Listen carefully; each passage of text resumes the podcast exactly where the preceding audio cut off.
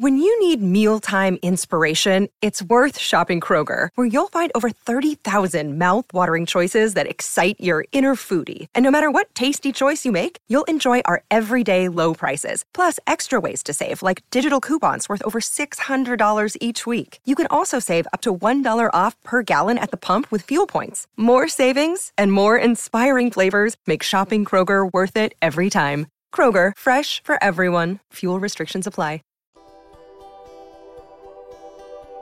Hi, everybody. I'm Cess Busby, editor of Flying Solo. Welcome to our weekly podcast where we step inside the minds and lives of soloists and small business owners. Today's guest is Natasha McNamara, founder of Speakeasy. Natasha is a vocal coach extraordinaire who is on a mission to help everyone communicate more effectively. Welcome, Natasha. It's so great to have you here on the podcast today. Thank you. It's great to be here.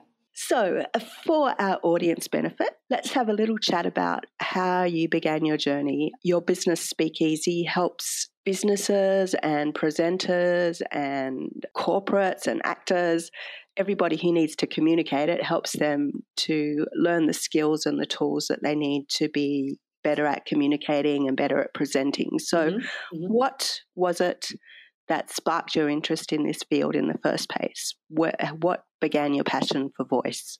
My passion for voice it really began when I was about 12 years old, Cess, when I was I was living in Canberra and my parents had had split up and I was living with my mum. We were in a government flat, and it was a bit hard. And I remember my teacher at school said, There's a public speaking competition. And she said to me, Would you like to enter? And I said, okay. And I went to my mum, and my mum said, okay, Tashi Poo, what you put into it's what you're going to get out of it. And I really worked on that speech. My mum really taught me about that that sense of practice and rehearsal and i ended up winning it and i think i you know i just loved it i loved that communication i loved connecting with an audience i loved telling stories and i loved really taking the audience on that emotional journey. So yeah, so it was when I was about twelve years old. Cess, I, I fell in love with public speaking. Yeah. And so you just spoke about connecting, and I think for yeah. business owners or for anyone in the corporate space or anyone that's got to connect with a customer or an audience, you have to find the story as the way in, don't you? Exactly. More and more businesses that I work with now are, are really requesting storytelling workshops because stories have such an immediate way of connecting with the audience and they light up the brain. They light up the part of the brain that, that the limbic part of the brain that builds trust and empathy. And one of the things I notice is that stories also relax the speaker. And I think just even simple things I've been re- work, working on recently is adding your why story. Why do you do what you do? Really based in the work of Simon Sinek. And even something like that can really relax you and also build that connection with the audience. Yes, so stories are the way of the future. Yeah. Mm. I think the why is very important. And I think also mm. for small business owners, that is quite often uh, integral to what they do. They're, but they've started a business. So normally yeah. the why is very much a, a, focus point for them. But how do they bring that why forward then to their customers? How do they help to make sure that their why stays true and that they're still able to connect with their customers in that way? I think one of the things I really learned from Simon Sinek is most people start, well, this is what I do rather than starting, he calls it the golden circle, and the middle of the golden circle is why. I think it's just finding something really simple as a simple story about, well, from a really young age, I loved mathematics and I loved numbers. And so working with numbers now is, is something that really excites me. Or otherwise, I think it's finding a simple story about, about what connects you to what you what you're doing now and weaving in a story can really add uh, impact and also connection. And i think with business i think you do have to take a bit of time to write out your why story to really investigate why do you do what you do. Because at first it seems hard with stories but then once you start to look at that way of connecting with an audience it becomes easier And the why story is is a great thing for all businesses to have, and to, and it's something that you would use again and again and again. Mm. And what are you finding as the main reason that people are coming to you for training? I think the main reason recently has been, of course, because of COVID being online. And a lot mm. of people are struggling to, to really connect with their virtual audience.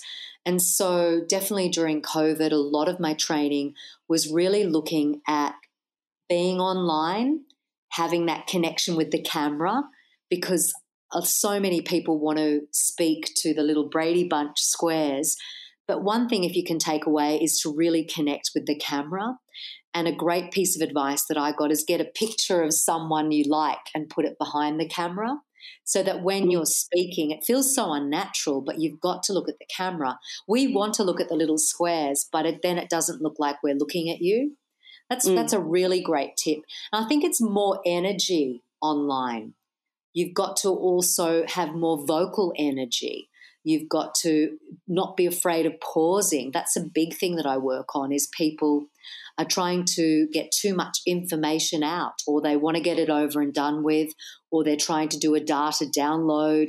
And when you add the power pause, you give yourself time to think about what you're going to say and you give the audience time to take in what you're saying and it, and it feels like a long time to you but it's not to the audience that's a big thing on zoom rather than speaking in long sentences you want to try to speak more succinctly and, and with more shorter sentences. Yes, mm. the big camera connection and power pausing. Yeah. Uh, so, a lot of our audience obviously are entrepreneurs, and part of being an entrepreneur is you're often pitching your products or your services to um, investors or to new mm-hmm. clients. Mm-hmm. What would be your top tips for someone if they're they're facing a presentation situation? Oh, that's a great question. I think the top tip is to really know who your audience is and find out as much about who your audience is. And then I would really work on your objective. What do you want to make your customer do, think, and feel? And the feel is important because the feel will make your message sticky and it will get the client to lean in. So rather than thinking, I'm just going to give them all this information about this product, you can really start to think, well, I really want to excite you, or I really want to shock you, or I really want to entice you. And you, you don't say those words, but you think about what am I trying to make you feel? And then simple things, the power of three is a great, a great tip for presenting. Uh, I was working with a group of business people today, and they tend to ramble on. They're not succinct. And having the power of three is a great way to sell a product. The three main reasons why I love this product are number one, number two, number three. And, and if you can keep your message in that structure, it can it can have great impact. Yeah. When people come to you and maybe they're a bit nervous about the fact that they've got a big presentation, mm. how do you help them deal with that? What's your advice for dealing with nerves? Well, firstly, nerves are normal and everyone gets to normalize nerves. And then I really talk about what are nerves. They're the, the part of the brain, the, the, the, the amygdala, the ancient part of the brain that sends those warning signs that we're outside of our pack that you know that we're going to be eaten by a saber-toothed tiger. And i think the first thing is is that true in you know in, in this day and age? Is that true? No. And then mm-hmm. I start to talk about famous people that I've worked with because business people love that. They love it when I tell them the story about Hugh Jackman, who had to host the Oscars, and how he was really nervous, but only when he looked out of the curtain that he was standing behind and he saw Meryl Streep in the front row. And apparently he went behind the curtain and he was so nervous and the the stage manager who was running the Oscars had to start the countdown. So he was on his headphones, thinking 20 seconds, 15 seconds, 10 seconds, and he looked over at Hugh and he was really nervous. And the stage manager, seeing this, slapped Hugh on the back and said, Don't worry, mate, there's only a million people watching. And apparently, Hugh started to laugh. And I also think he started to breathe. And if you YouTube that, you see him walking out and pointing to the stage manager and laughing. And I tell that story because everyone gets nervous. Nerves are part of the human con- condition. So to normalize nerves, the other mm. thing I would say they can be helpful too, can't they? That's right. That's right. They're the same energy as excitement.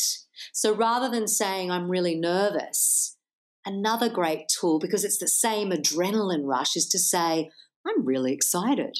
I'm really looking forward to sharing this information. The other thing I would say, the big one, is to rehearse, is to really practice. And I think business people are not used to that because they're focused so much on the content and their slide pack that they forget that it would be great and they'd be more confident if they got up and practiced or filmed themselves and watched it back and critiqued themselves. So that's hmm. important, the, the rehearsal. And then, of course, breathe. That really simple thing that we all know is that diaphragmatic breathing. Really taking some deep breaths into the diaphragm to calm the nervous system and to mm. fuel the voice and to help you to be more present. Yeah, because that will calm you down. It's like if you're breathing in your chest, that, that's that right. short. yeah, that's right. Yeah. not going to be helpful at all. No. And yet that's that's how most people breathe. Most mm. people that I work with in business have developed a habit of breathing in the upper chest. And so it's that fight, flight, freeze response, that that shallow breathing. But if you can really practice that diaphragmatic breathing, as the breath comes in through the nose, the belly fills like a balloon. And then as you empty through your mouth, the belly empties like a balloon. And, and slowing down the breath as well. Mm. It's almost meditative in a way. I think it is, but it, it is definitely about being present. I, I say to a lot of my clients, the best gift you can give someone is to be is is the present of your presence and mm. that's mm. because we're not present with each other anymore. We're so busy, we're time poor, we're checking our mobile phones. But if you can be very present with someone, that is really giving them the gift of your your message. Yeah. Mm. Given your expertise in uh, voice, is yes. is there anything common that people have yes. in terms of their ability to communicate? And yes, I'll do it for you now. So. I'll do it for you now. Hi, everyone. Um, um, my name's Natasha McNamara. Uh, I'm a voice coach. Um, so I'm sure all of you could hear then my ums and ahs. I feel that that's one of the biggest takeaways that take away your presence and also your confidence are those fillers, which were ums and ahs, you knows, likes. It's mitigating so, language. Yeah. I was just going to say, so how do people get rid of those if they find they watch a recording of themselves and they play it back and then they're suddenly like, oh my goodness, I didn't realize, but I'm going, um, ah, um, ah. well, I think what you said is fantastic, Cess. Record yourself. But I have to say, today I did an exercise where every time a client said an um, I clapped Right. so that's a great one to do. Get your partner, get someone that you know to listen to you do a short presentation and get them to clap. What I noticed was there was a lot of clapping at the beginning, and then at the end, there was no clapping. Except for when they finally finished, and then there was uproarious applause. exactly. yes, exactly. I also that that power pause that I spoke about, which is something that I'm really developing, is if you can think of one sentence, one breath, one person, that really helps you to eliminate those fillers. Mm. That, that's a really good one. One sentence, one person, one breath really helps you to slow down and also the power pause. Don't be afraid of silence because silence is golden. Silence gives you time to think about what you're going to say and it gives the audience time to take in what you're going to say. And it helps you to think about what you're going to say. So it can be short, succinct, and punchy. Mm. Yeah. With some occasional pauses. yes. Yes. Don't speak like a speeding train. Otherwise, there's no time for you to actually think about what you're going to say next. And that's why we've all been in those meetings where people ramble on. I'm sure all of you can relate to that, where someone's been talking and you're like, what, what are they talking about? You know? So yeah, power pause, power pause. um, and can we just get touched back a little on your own business? Yes. Um, I'm just wondering, how was it for you during COVID? I mean, given that your business normally would be a lot of face to face interaction or workshops with people, how was it for you transitioning to this world of Zoom? I was extremely lucky. As part of my own business, I also teach the American accent to actors. So a week after COVID, I was on Zoom and it was it was really challenging.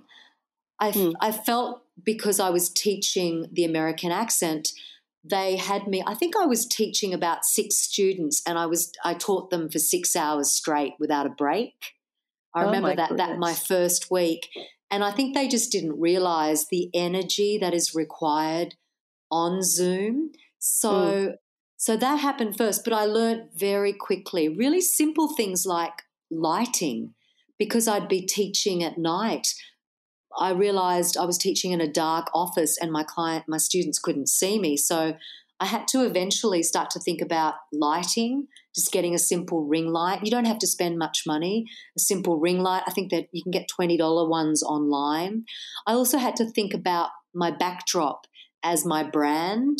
So mm. to make sure I didn't have my bookshelf with, you know, the the, the whole complete works of um, Harry Potter, you know, I had to make sure that, that I that I had a backdrop that that was really um, showing my brand. But then I started. The corporate happened quite quite soon after that, and it was it was a lot of planning, learning that we had to look at the camera, we had to have a good setup, we had to make sure that we had breaks, quite a lot of breaks, but also that the work was engaging that it was active. We were getting them to do things, that they weren't just sitting there listening to me talking. So mm. I, I've learned a lot about being on Zoom, that you need to do activities, you need to get, you need to ask questions, you need to also use chat.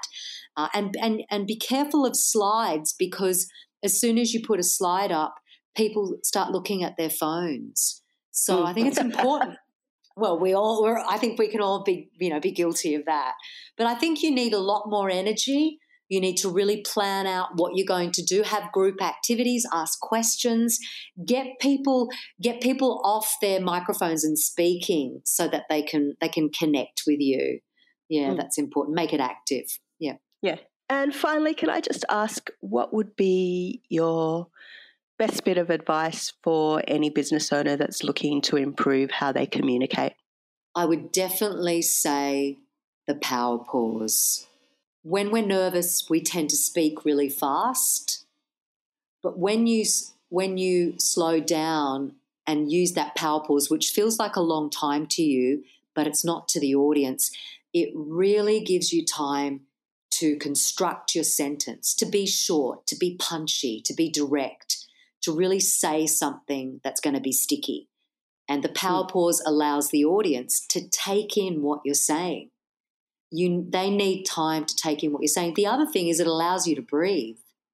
It allows you to calm the nervous system. It allows you to fuel a strong, resonant voice backed by breath. And, in, and it eliminates the fillers. It stops the upward inflections at the ends of sentences. It's such a powerful technique, and yet we all know it. We are afraid of silence. We think we have to fill it, but we don't. It, mm. It's very powerful. Power mm. pause.